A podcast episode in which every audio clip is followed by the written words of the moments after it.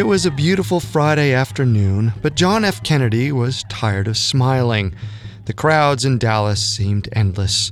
True, they were there for him and Jackie, and it was always nice to be honored.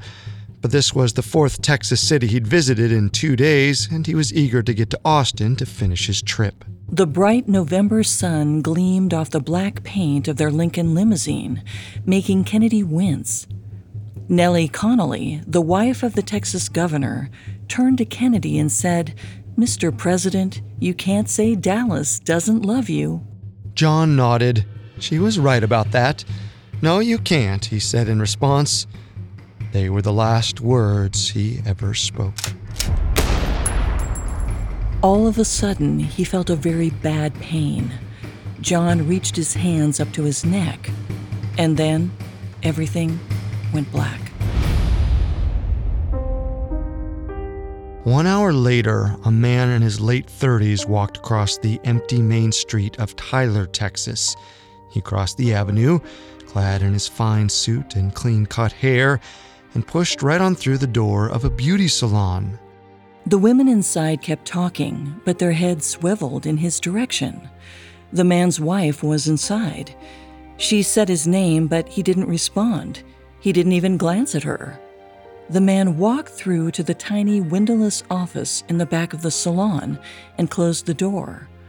The women all looked at each other in confusion. They didn't know what he knew, that their president was dead. The man picked up the phone and asked the operator to connect him to a number. He listened to it ring. The moment elongated. He thought about what it meant to be alive instead of not. Suddenly, the line connected. The other side said, "You've reached the Houston F B I. "This is George H W. Bush," the man responded. "I have a suspect to report for the assassination of President John F. Kennedy."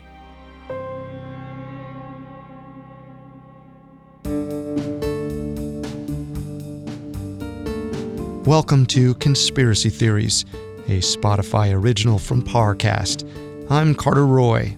I'm Molly Brandenburg. Every week, we dig into the complicated stories behind the world's most controversial events and search for the truth. And neither of us are conspiracy theorists. But we are open-minded, skeptical, and curious. Don't get us wrong. Sometimes the official version is the truth. But sometimes it's not. You can listen to Conspiracy Theories and all other originals from Parcast for free on Spotify or wherever you listen to podcasts. This is our second and final episode on the Bush family. Last week, we profiled the official biographies of Prescott Bush, George Herbert Walker Bush, and George W. Bush as they intersected with major events in American history. Through the stories of these men, we witnessed the rise of a major political dynasty. This week, we'll explore some of the most potent conspiracy theories surrounding these major figures in American political life. We have all that and more coming up. Stay with us. This episode is brought to you by Terminix. There's one thing we can all agree on. Dealing with pests is a pain. But luckily, Terminix can help. Because when pests show up, so does Terminix. With over ninety-five years of experience, they have what it takes to take on any pest problem fast. So if your home or business has pests, don't stress it, Terminix it. Visit Terminix dot com to book your appointment online today. That's T E R M I N I X dot com. This episode is brought to you by Anytime Fitness. Forget dark alleys and cemeteries. For some, the gym is the scariest place of all, but it doesn't have to be. With a personalized plan and expert coaching, Anytime Fitness can help make the gym less frightening. Get more for your gym membership than machines. Get personalized support anytime, anywhere. Visit anytime fitness dot com to try it for free today. Terms, conditions, and restrictions apply. See website for details. Imagine you're a fly on the wall at a dinner between the mafia, the C I A, and the K G B. That's where my new podcast begins. This is Neil Strauss, host of To Live and Die in L A, and I wanted to quickly tell you about an intense new series about a dangerous spy taught to seduce men for their secrets and sometimes their lives. From Tenderfoot T V, this is To Die For.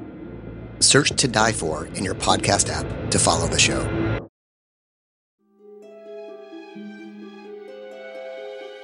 The Bush family has been one of the most influential dynasties in modern American life. Through their political victories, their alliances, and the pivotal events they took part in, their legacy is now woven into the tapestry of history. Perhaps inevitably, then, there are many conspiracy theories associated with the family.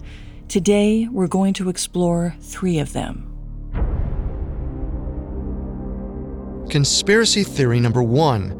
While attending artillery training school in nineteen eighteen, Prescott Bush plundered Geronimo's grave and stole the Apache leader's skull. Then he brought the morbid trophy back to the Skull and Bones clubhouse near the Yale campus, where it remains today. Conspiracy theory number two. In the early nineteen sixties, Prescott's son, George Herbert Walker Bush, secretly worked for the C I A. What's more, he was in Dallas the day J F K was assassinated and acted there on behalf of his C I A handlers.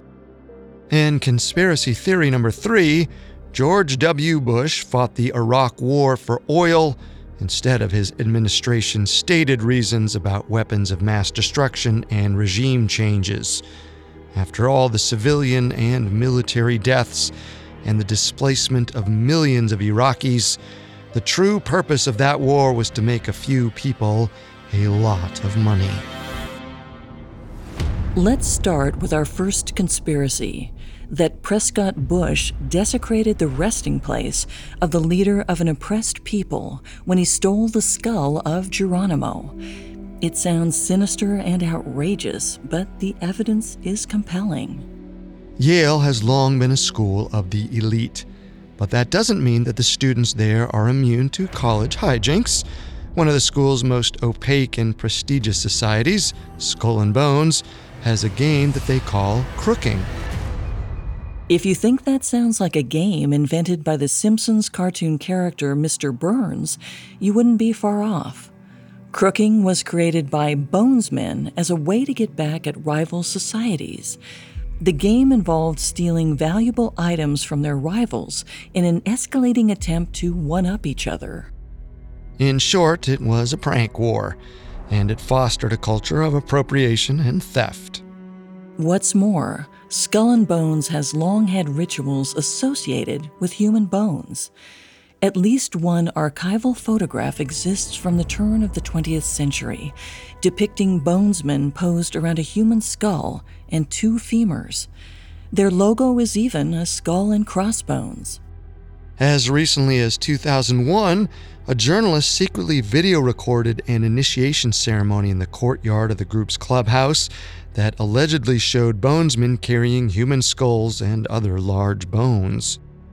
This was the culture Prescott Bush found himself immersed in when he enrolled at Yale in nineteen thirteen. He entered a world where, in order to be accepted by his peers, he had to abide by their strange games and rituals, even if those rituals involved disrespecting human remains. On June seventh, nineteen eighteen, a Yale student and Skull and Bones member named Winter Meade wrote a letter to another member of the society. The note, scrawled in cursive on Yale's letterhead, claimed that a party of bonesmen had unearthed the skull of Apache leader Geronimo from his grave in Fort Sill, Oklahoma. What's more, Meade cheerily declared that the skull was now safely inside the Skull and Bones clubhouse, known within the society as the tomb.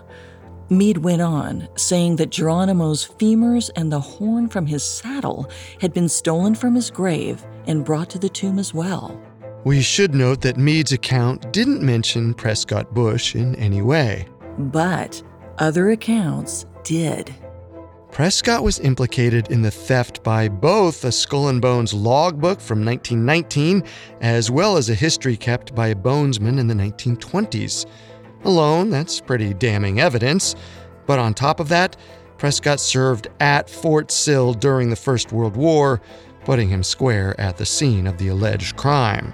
Further supporting the theory that Skull and Bones is in possession of Geronimo's skull is the fact that as recently as two thousand one, the Secret Society had a human skull on display in a glass case at the very entrance to their clubhouse, and they openly called it Geronimo. If true, this is a heartbreaking resting place for the bones of a Native American leader, and Geronimo's descendants agree.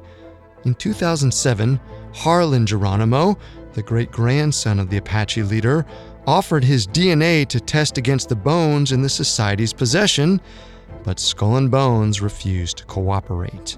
Harlan genuinely believed that his great-grandfather's remains had been disturbed. As part of Apache tradition, he wanted to return the bones to the Gila Wilderness, a national forest in New Mexico, so that Geronimo's spirit could travel on to the next world. So much was the anguish of Geronimo's descendants that on February seventeenth, two thousand nine, they sued Skull and Bones over his remains. The day they submitted their lawsuit was the one hundredth anniversary of the day Geronimo died in the custody of the U S Army. The suit demanded that his remains be returned, wherever they were, and that his grave be moved from Fort Sill, Oklahoma, to the Gila Wilderness where Geronimo was born. In response to this lawsuit, Yale University was quick to note that the Skull and Bones Clubhouse was not technically on the Yale campus. They claimed this meant that they had no control over what the society kept there. One year later, the lawsuit was dismissed. Skull and Bones won. The judge presiding over the suit ruled that the law which formed its basis didn't apply in this case. The regulation was called the Native American Graves Protection and Repatriation Act. The reason that it didn't apply was due to an unfortunate technicality. The law didn't retroactively cover graves desecrated or robbed before nineteen ninety. Thus, Skull and Bones didn't have to turn over anything, even if they robbed Geronimo's grave, because the law didn't apply to them in nineteen eighteen. Sadly, we may never know the true story. Geronimo's grave was covered in concrete by the U S Army in nineteen twenty-eight, and they built a pyramid out of stone as the marker. However, as far as we know, a human skull still resides in the entryway of the Skull and Bones Clubhouse, but whether it's Geronimo's skull, well, you can't exactly prove that without joining the society or crooking it from them. That said, we do know that Prescott Bush was at Fort Sill at the time of the alleged crime, and the amount of circumstantial evidence from reliable sources makes me think that it's probably Geronimo's skull that Prescott took. And besides, a member of the society at the time put the theft itself in writing. But they didn't name Prescott Bush specifically. Even then, there were other reports within the society that did name him, and members of Skull and Bones have privately made claims that Geronimo's skull is in their foyer. Fair enough, but they could have simply been boasting. Geronimo was a legendary leader, as well as an example of Native American resistance against the U S government. So, to the elite members of Skull and Bones, possession of his bones would have meant bragging rights. But beyond all of that, what convinces me that this theory is untrue is that there are historical accounts which indicate that the Fort Sill grave in nineteen eighteen would have been overgrown and very difficult to find. So perhaps Prescott Bush did steal someone's skull, it just wasn't Geronimo's. Maybe, but the grave wouldn't have been impossible to find, and it would have been highly desirable to the members of Skull and Bones. Geronimo's descendants went so far as to spend an enormous amount of time and money to launch a lawsuit against the society, which they seem to have lost on a cruel technicality. So for these reasons, and the ones we discussed earlier, I'm giving this theory a nine out of ten. And I'm giving this theory an eight out of ten. It's horribly plausible and falls neatly into the themes of privilege and race in America. But I'm docking it a point because Prescott could have easily lied about whose skull he stole simply to better his reputation. Well, it's unnerving to think that anyone would be willing to disrespect the dead for social capital. If true, the robbery demonstrates with awful clarity how the Bush family prioritized their desires over the well-being of others. And that egocentric lesson might have trickled down to his son, H W Bush, a man who might have helped assassinate a president from a rival political party. Next up, we examine whether H W played a role in the death of John F. Kennedy. Hi, listeners. Here's a show I think you'll enjoy. When it comes to love, every story is unique. Some play out like fairy tales, seemingly meant to be. Others defy the odds to achieve happily ever after. In Our Love Story, the new Spotify original from Parcast, you'll discover the many pathways to love as told by the actual couples who found them. Every Tuesday, Our Love Story celebrates the ups, downs, and pivotal moments that turn complete strangers into perfect pairs. Each episode offers an intimate glimpse inside a real-life romance, with couples recounting the highlights and hardships that define their love. Whether it's a chance encounter, a former friendship, or even a former enemy, Our Love Story proves that love can begin and blossom in the most unexpected ways. Follow Our Love Story free on Spotify or wherever you listen to podcasts. This episode is brought to you by Terminix.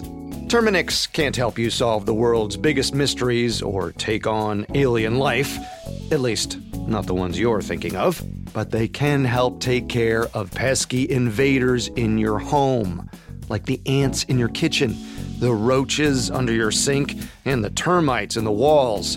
Because when pests show up, so does Terminix. No matter what type of bug it is, they can Terminix it fast with personalized pest care that puts you in control. And with over ninety-five years of experience, it's no wonder they're trusted by homes and businesses everywhere. So if you have a pest problem, don't stress it. Terminix it. Visit Terminix dot com to book your appointment online today. That's T E R M I N I X dot com. Now, back to the story. Our second theory begins many years after Prescott Bush's alleged grave robbing and focuses on his son, H W Bush.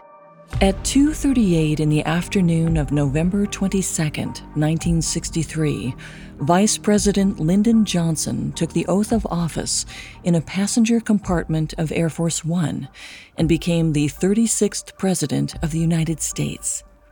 Next to him was Jacqueline Kennedy, the wife of President John F. Kennedy. J F K had been assassinated two hours prior, and Jackie was still wearing her pink suit from earlier that day, now stained with her husband's blood. This moment in time, where a vice president and a first lady stood together in the wake of a monumental tragedy so that they could allow the peaceful transfer of power, is one of the defining scenes of the nineteen sixties. But power isn't always so visible. Often, government agencies act from the shadows.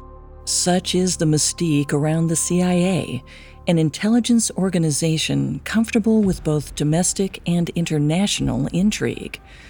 George Herbert Walker Bush, long before he became president, was well acquainted with the C I A. He was made director of the agency in nineteen seventy-six. While H W claimed this was his first ever role in the agency, records made in the days after the J F K assassination tell a different story. According to investigative journalist Russ Baker, on the day after John F. Kennedy was murdered in nineteen sixty-three, F B I Director J. Edgar Hoover wrote a memo which mentioned an employee of the C I A named George Bush. The briefing detailed worries that the F B I had about anti-Castro Cuban exiles living in the United States. Now that Kennedy was dead, Hoover feared those exiles might choose to invade Cuba without authorization from the U S government. This was a unique memo, given the extraordinary historical circumstances. But the fact that it mentioned a George Bush as a part of the C I A makes it even more noteworthy. At the time, H W traveled the world extensively for his work with the Zapata Petroleum Corporation, an oil company he co-founded in nineteen fifty-three with financial backing from his father, Prescott. At least that's the official story. Later, H W wrote vaguely in his autobiography about these business trips, but he never specified exactly where he went. What's more, Zapata at this time had very few oil rigs, so it was unclear why H W needed to do quite so much traveling. Unless all this globe hopping provided H W with a perfect cover for his double life as a world-traveling agent of the C I A. That's what some theorists claim, and they may be onto something. In the early nineteen sixties, Zapata's activities were focused largely in the Caribbean. Maybe not so coincidentally, the C I A was also in the Caribbean at the time, suppressing the anti-Castro Cuban exiles in the wake of Kennedy's assassination. Lastly, an unnamed intelligence source who worked with the agency through the nineteen sixties told journalist Joseph McBride that H W was involved in those suppressions. If true, he was working on much more than oil rigs. Unsurprisingly, the only one who has said very little about this time in his life is H W himself. If he was secretly working for the C I A, he wouldn't want anyone to know. But his work as a secret agent could explain another topic about which he's been very quiet: what he was doing in Dallas on the day of J F K's assassination. When asked later in his life, H W claimed not to remember where he was that day. This is surprising when you consider how singular an event the assassination was in American history. Despite his silence, however, others remember H W's whereabouts. Aubrey Irby was a one-time vice president of the Tyler, Texas Kiwanis Club. According to Irby, H W was in Tyler to give a political speech that day. No one remembers what H W spoke about exactly, because only a few minutes into the speech, as Kiwanis members were primed to listen, H W learned that Kennedy had been shot and his speech tapered off. He told the assembled about the awful news and then said he couldn't continue his speech on such a somber day. But for some reason, just a couple hours later, he took a plane to Dallas, the very city where Kennedy was shot. According to Bush biographer Kitty Kelly, the flight to Dallas had been previously scheduled, but it was an odd decision however you looked at it. Tyler, Texas is less than a two hours drive from Dallas. H W could have easily taken a car. Flying might not have even been faster on that day. This is because H W's plane had to circle Dallas Love Field Airport more than once to allow one of the planes used by the presidential contingent to take off. After H W finally landed, his activities in Dallas are unclear, but some have speculated that he was taking something of a victory lap. Why? According to certain theories, H W wanted Kennedy dead on behalf of the C I A. In Russ Baker's book, Family of Secrets, Baker cites J F K's dislike of the C I A as a reason that the powerful and secretive agency would want to have the president assassinated. Kennedy was humiliated by the C I A's failure to handle the Bay of Pigs invasion of Cuba in nineteen sixty-one. As a result, he was having conversations with his advisors about potentially dissolving the agency entirely. To the C I A, this was a profound existential threat. If they didn't have the faith and support of the president, Not much else mattered. Their careers and livelihood were on the lines, and given that Kennedy's threat did not seem idle, they may have had reason to make the threat go away. Aside from his role in the C I A, H W had another reason to help the agency get rid of the president: political differences. In nineteen sixty-three, Texas was shaping up to be a battleground state for the nineteen sixty-four election. If J F K and Democrats won in the state, Kennedy would most likely revoke something called the Oil Depletion Allowance, a law that allowed oil barons to take huge tax breaks. And H W was an oil baron who wanted his tax breaks to remain firmly intact. However, despite having a motive of sorts, we can't be certain that H W had any role in Kennedy's death. The circumstantial evidence is there: the pre-planned flight to Dallas, the political motivation, the possible connection to the C I A. All of it paints a picture of H W potentially being involved. But we don't actually know for sure that H W was a member of the C I A. And since the whole theory hinges on his involvement with the agency, determining whether he was indeed an agent is of utmost importance. That's true. Let's dive in. During H W's vice presidency, there were numerous press investigations into the unearthed Hoover memo from nineteen sixty-three that named a George Bush as a member of the C I A. However, in response, an agency spokeswoman, Sharon Basso, told the Associated Press that the memo was referring to a different man named George William Bush. When journalists pressed further, the agency stated that George William Bush was no longer an employee, despite being the most powerful intelligence organization in the world. They said that they didn't know his whereabouts. But in nineteen eighty-eight, journalist Joseph McBride managed to find a George William Bush who worked for the C I A in nineteen sixty-three at the time the memo was written. However, this George William Bush went on to tell McBride that though he had worked for the C I A, he was only a low-level administrative employee, or in his words, a gopher. As a result, he never had been privy to or received any briefings, not by a long shot. He insisted that the memo referenced an employee other than him. It seems plausible, then, that it was George H W. Bush that the memo was referring to. Considering his later appointment to director of the agency, as well as his offhand comment in his nineteen eighty-seven autobiography that he'd come to the C I A with some knowledge as to how it operated, it's almost likely that he was involved with the agency in some way. Perhaps, but it seems improbable that H W himself was involved in Kennedy's death. Whatever political antipathy he had toward the president in nineteen sixty-three, partaking in his assassination feels like a stretch. It's highly unlikely. There's no hard evidence to support that portion of the theory. Just because it feels unlikely doesn't mean it is. But with that said, I know what you mean. I see no persuasive argument for H W's involvement in Kennedy's assassination. However, I do see strong clues that point to H W being a member of the C I A from the early nineteen sixties on. I think you've convinced me, at least of that.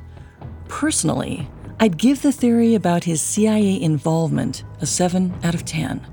But for the theory that he had something to do with the assassination, I'm giving that a two out of ten. I'm with you there. I'm giving the assassination theory a two out of ten as well. As for his early C I A membership theory, I'm giving that a nine out of ten. You don't become the director of the C I A without prior experience. Well, if he was an early agent of the C I A, H W learned how to keep the truth hidden from some of the best in the world. And we need only to look to his eldest son, George W. Bush, to see how that family tradition continued. Next up, we'll consider W's motivations for the two thousand three invasion of Iraq. This episode is brought to you by Anytime Fitness. Forget dark alleys and cemeteries. For some, the gym is the scariest place of all, but it doesn't have to be. With a personalized plan and expert coaching, Anytime Fitness can help make the gym less frightening. Get more for your gym membership than machines. Get personalized support anytime, anywhere. Visit anytime fitness dot com to try it for free today. Terms, conditions, and restrictions apply. See website for details. Now, back to the story. In the year two thousand, George W. Bush followed in his father H W's footsteps and was elected as the next president of the United States, becoming only the second presidential son in history to do so. Many Americans saw him as an easygoing and jovial, if somewhat improvisational, leader, but his administration was severely tested by the September eleventh attacks. W responded to those acts of terrorism by declaring a war on terror. As commander-in-chief, W led the invasion of Afghanistan in two thousand one and then began to prepare for the invasion of Iraq. But even before the war officially began, the decision to invade was unpopular around the world. Many saw no need for yet another conflict in Iraq. But the U S government, with W at the helm, claimed that Iraq possessed weapons of mass destruction. But the truth was, they didn't. We know that to be undeniably true. The intelligence documents that the administration cited as evidence for those so-called weapons of mass destruction turned out to be a hoax. And what's more, no one knew who forged the documents or why they had done so. Now, it's not easy to fool a government with access to maybe the best technology and intelligence information in the world, so it is suspicious that the original investigation into those documents didn't reveal that they were fake. Unless the government knew they were fake and intentionally pulled the wool over the eyes of citizens everywhere. But weapons of mass destruction weren't the only reason the Bush administration cited for invading. They claimed there were also links between Saddam Hussein's government and al-Qaeda, the radical terrorist group behind the September eleventh attacks. But after the invasion, no conclusive evidence of any link was found. This led many to wonder why W and his staff had made their claims in the first place. According to conspiracy theorists, the answer was simple: oil. In the years before the invasion, Iraq had the second largest reserve of oil of any country in the world. But Hussein's regime was at the helm, and at the time, the U S was punishing him with economic sanctions. So he decided to fight their pugnacity with his own aggressive policy. In the year two thousand, Hussein declared that Iraq would stop using American currency, which was the world's standard up to that point, to trade oil. Instead, his country started trading barrels of oil in euros, the currency of Europe. While this move would hurt his own country by causing some modest damage to the Iraq economy, it was still worth it to Hussein, because it could also weaken the U S dollar. He hoped that it might cause other oil-producing countries to move away from the dollar as well. And it wasn't lost on independent observers either. After nine eleven, numerous political commentators started writing that this so-called petrodollar war between the U S and Iraq was the real reason for the pending invasion of that country. And their claims weren't unfounded. For W, an invasion of Iraq for its oil reserves meant restoring balance to the commodities markets. It meant making sure that no dictator like Hussein could mess with a natural resource that made American cities move. Lastly, it meant putting the American dollar back in charge of the oil industry. Oil was in W's blood. He was a former oilman, having ridden the boom and bust in West Texas in the nineteen eighties. And as we discussed, his father, H W, had run the Zapata Petroleum Corporation. What's more, W.'s presidential cabinet was one of the most oil executive-heavy lineups in White House history. A remarkable number of them were millionaires with strong ties to the petroleum industry. All of this is to say that when looking at opportunities to boost America's standing in a post nine eleven world, neither Bush nor his cabinet would have failed to notice the incredible amount of oil wealth which Iraq contained. If they decided to fight a petrodollar war against Hussein, not only could they restore balance to the markets, but they could potentially take that oil for themselves. Plans for exploiting Iraq's oil started to materialize even before nine eleven. According to a two thousand five report by the B B C, only weeks after W was elected in two thousand one, secret discussions began between the administration and American petroleum experts. They had aims of taking over Iraq's oil reserves by whatever means necessary. If they did so, it might allow the Western powers, or at least the United States, to rival OPEC, an organization of oil-producing nations. OPEC's stated goal was to ensure stabilized oil markets. Notably, however, the United States was not a member. So, they wanted to take control over oil prices away from OPEC. To the Bush administration, there seemed no better tool for that task than Iraq. One of the consultants who was at the secret Bush administration meetings prior to his election told the B B C that plans for a coup d'etat in Iraq were discussed. Even more surprising, representatives of the administration reportedly interviewed a small group of potential replacement candidates for Saddam Hussein, should he in fact be deposed. It was chillingly prescient because with the events of nine eleven, W and his administration had to have seen a convergence of opportunity and necessity. And in two thousand three, the invasion of Iraq began. No weapons of mass destruction were found, but coalition forces did locate the oil. After they defeated Hussein's regime, the U S installed a governing council comprised of Iraqi and tribal leaders. Even though the war was supposedly over, the actions of that new council continued to amplify tensions in Iraq. That's because the council made plans to sell off the country's oil.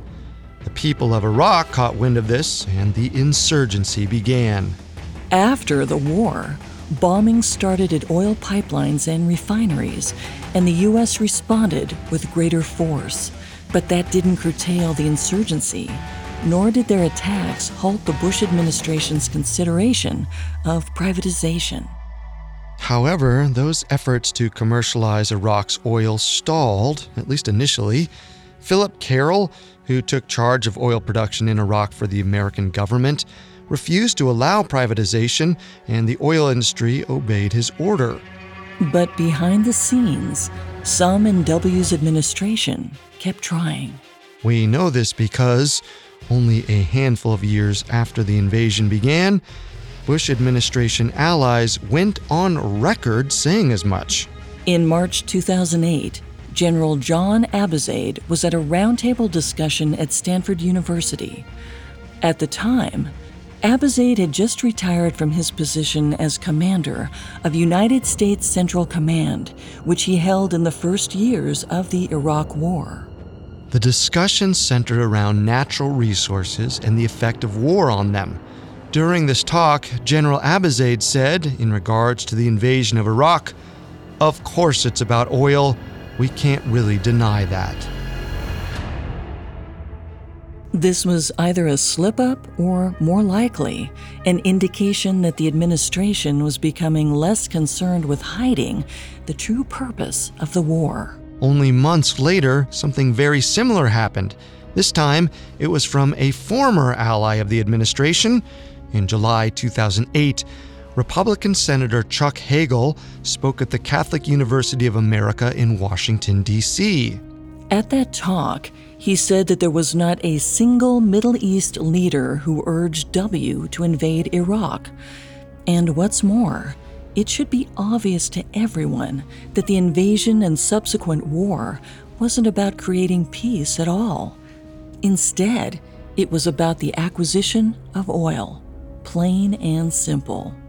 While Chuck Hagel was a critic of the administration at the time, he was a solidly conservative Republican, so his opinion on the war wasn't partisan. Even he was willing to see the truth about his country's role in the conflict.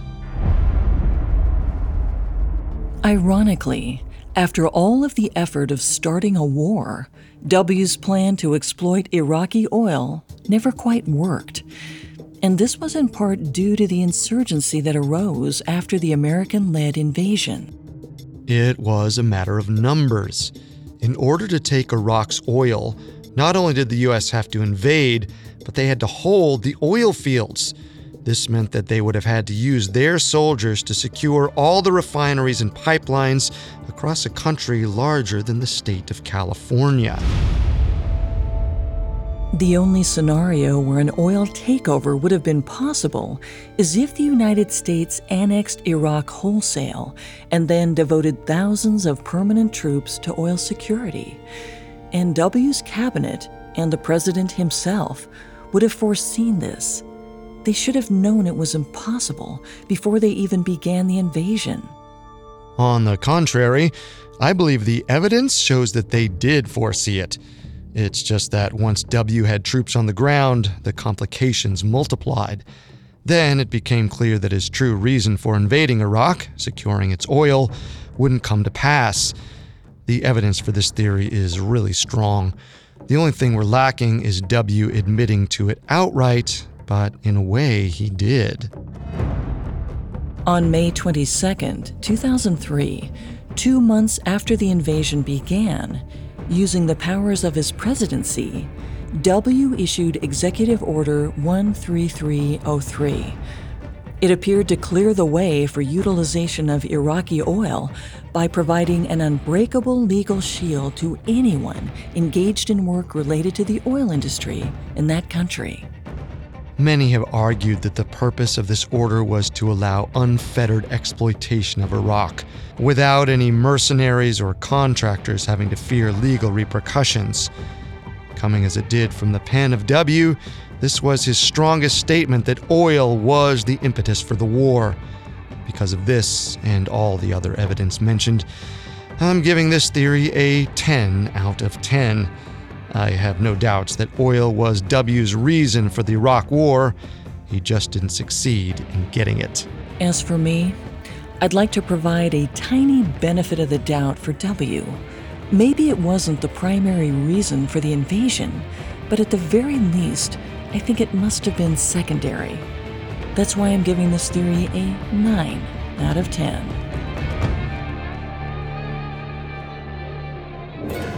Of all the conspiracies swirling around the Bush dynasty and their influence on history, this is the one we find most convincing.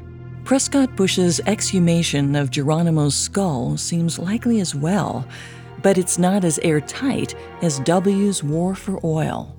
As for H W's involvement in the Kennedy assassination, that theory seems pretty unlikely, though we must admit that his potential longtime membership in the C I A is intriguing. Regardless, the Bush family has for decades now given ample inspiration to conspiracy theorists everywhere.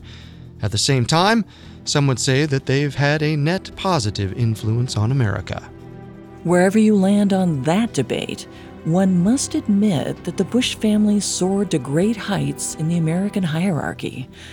And as a result, they provide an example of where an ambitious family can go if they're willing to wade into the mire of politics and possibly get their hands dirty.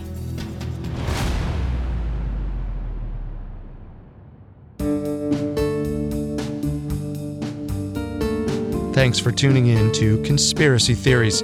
We'll be back Monday with a new episode. You can find all episodes of Conspiracy Theories and all other originals from Parcast for free on Spotify.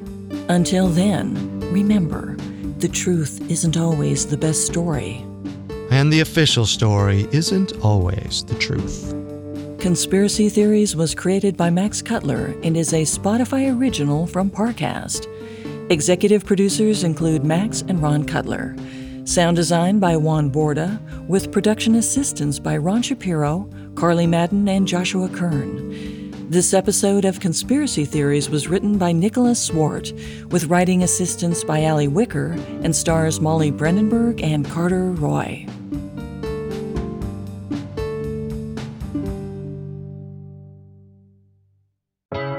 Remember to follow the newest Spotify original from Parcast, Our Love Story.